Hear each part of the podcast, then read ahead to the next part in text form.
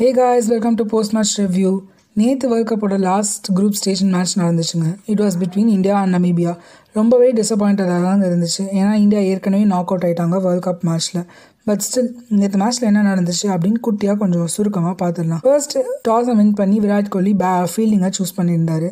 டீமில் வந்து வருண் சக்கரவர்த்திக்கு பதிலாக ராகுல் ஷஹரை வந்து பிக் பண்ணியிருந்தாங்க. ஸோ வேறு எதுவும் பெருசாக இவங்க சேஞ்ச் பண்ணாமல் அதே டீமோட தான் விளையாடினாங்க. ஃபர்ஸ்ட் இன்னிங்ஸில் பெ ரொம்ப சூப்பராக வந்து பவுலிங் ஸ்பெல்லில் வந்து எடுத்துகிட்டு வந்திருந்தாங்க நம்மளோட அஸ்வினும் ஜடேஜாவும். ரெண்டு பேருமே நாலு ஓவருக்கு வந்து ஒரு இருபது ரன்குள்ளே தாங்க கொடுத்துருந்தாங்க. அஸ்வின் இருபது ரன் கொடுத்து மூணு விக்கெட் எடுத்திருந்தார். அதே மாதிரி ஜடேஜா பதினாறு ரன் கொடுத்து மூணு விக்கெட் எடுத்துறாங்க ஸோ இவங்களோட ஜோடி மொத்தம் சிக்ஸ் விக்கெட்ஸ் பேக் பண்ணியிருந்தாங்க. இதை தவிர இன்னும் இன்னொருத்தரும் சூப்பராக போட்டிருந்தாரு. அது வேறு யாருமே இல்லை. நம்ம பும்ரா தான்.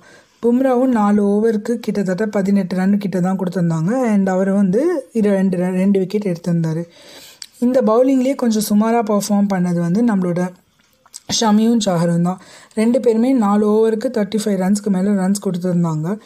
அண்ட் நமீபியாவோட பேட்டிங்கை பற்றி அப்படி சொல்லணும்னு பார்த்தீங்கன்னா they got one thirty two runs twenty ஓவர்ஸில் வந்து ஒன் தேர்ட்டி டூ ரன்ஸ் எடுத்திருந்தாங்க. எயிட் விக்கெட்ஸ் லாஸுக்கு ரொம்ப வந்து நல்லா பர்ஃபார்ம் பண்ணேன்னு சொல்ல முடியாது. ஏன்னா நமீபியாவோட ஃபர்ஸ்ட் மேட்ச் வந்து இதுதான் against India.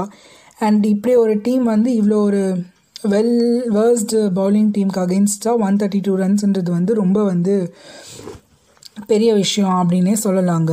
So first innings இந்த மாதிரி தான் முடிஞ்சது. இதை தவிர பெருசாக ஃபர்ஸ்ட் இன்னிங்ஸில் வந்து பேசுகிறதுக்கு எதுவுமே இல்லை. ஸோ செகண்ட் இன்னிங்ஸில் என்ன நடந்துச்சு அப்படின்னு பார்க்கலாம் அப்படின்னா ஃபர்ஸ்ட் ஓவர்லேயே வந்து ரோஹித் சர்மாவோட கேட்சை வந்து நம்மளோட நமீபியா டீம் மிஸ் பண்ணியிருந்தாங்க. ஸோ ரொம்ப இன்ஃபார்மாக இருந்த நம்மளோட ஓப்பனர்ஸ் வந்து ரெண்டு பேருமே ஃபிஃப்டி ரன்ஸ் அடித்து ஃபிஃப்டி ரன்ஸ் பார்ட்னர்ஷிப் எடுத்துகிட்டு வந்திருந்தாங்க. ஸோ ரோஹித் சர்மா வந்து ஃபிஃப்டி ஃபோர் ரன்ஸ் எடுத்து ஃபிஃப்டி சிக்ஸ் ரன்ஸ் எடுத்திருந்தாரு அண்ட் கேஎல் ராகுல் வந்து ஃபிஃப்டி ஃபோர் ரன்ஸ் எடுத்திருந்தாங்க. எயிட்டி சிக்ஸ் ரன்ஸ் பார்ட்னர்ஷிப்பில் ஃபர்ஸ்ட் விக்கெட் விழுந்துச்சுங்க. அதுக்கப்புறமா நான் வந்து விராட் கோலி தான் வருவார்னு எதிர்பார்த்தேன் பட் அவருக்கு பதிலாக சூரியகுமார் யாதவை இறக்கி விட்டுருந்தார். அவர் நைன்டீன் பால்ஸில் டுவெண்ட்டி ஃபைவ் ரன்ஸ் அடிச்சு டார்கெட் வந்து ஃபிஃப்டீன் ஓவர்ஸ்லேயே வந்து ரீச் பண்ணிட்டாங்க. ஆஃப்டர் திஸ் வின் இந்தியாவோட நெட் ரன் ரேட் என்னன்னு பார்த்தீங்கன்னா ஒன் பாயிண்ட் செவன் ஒன் இருந்துச்சு.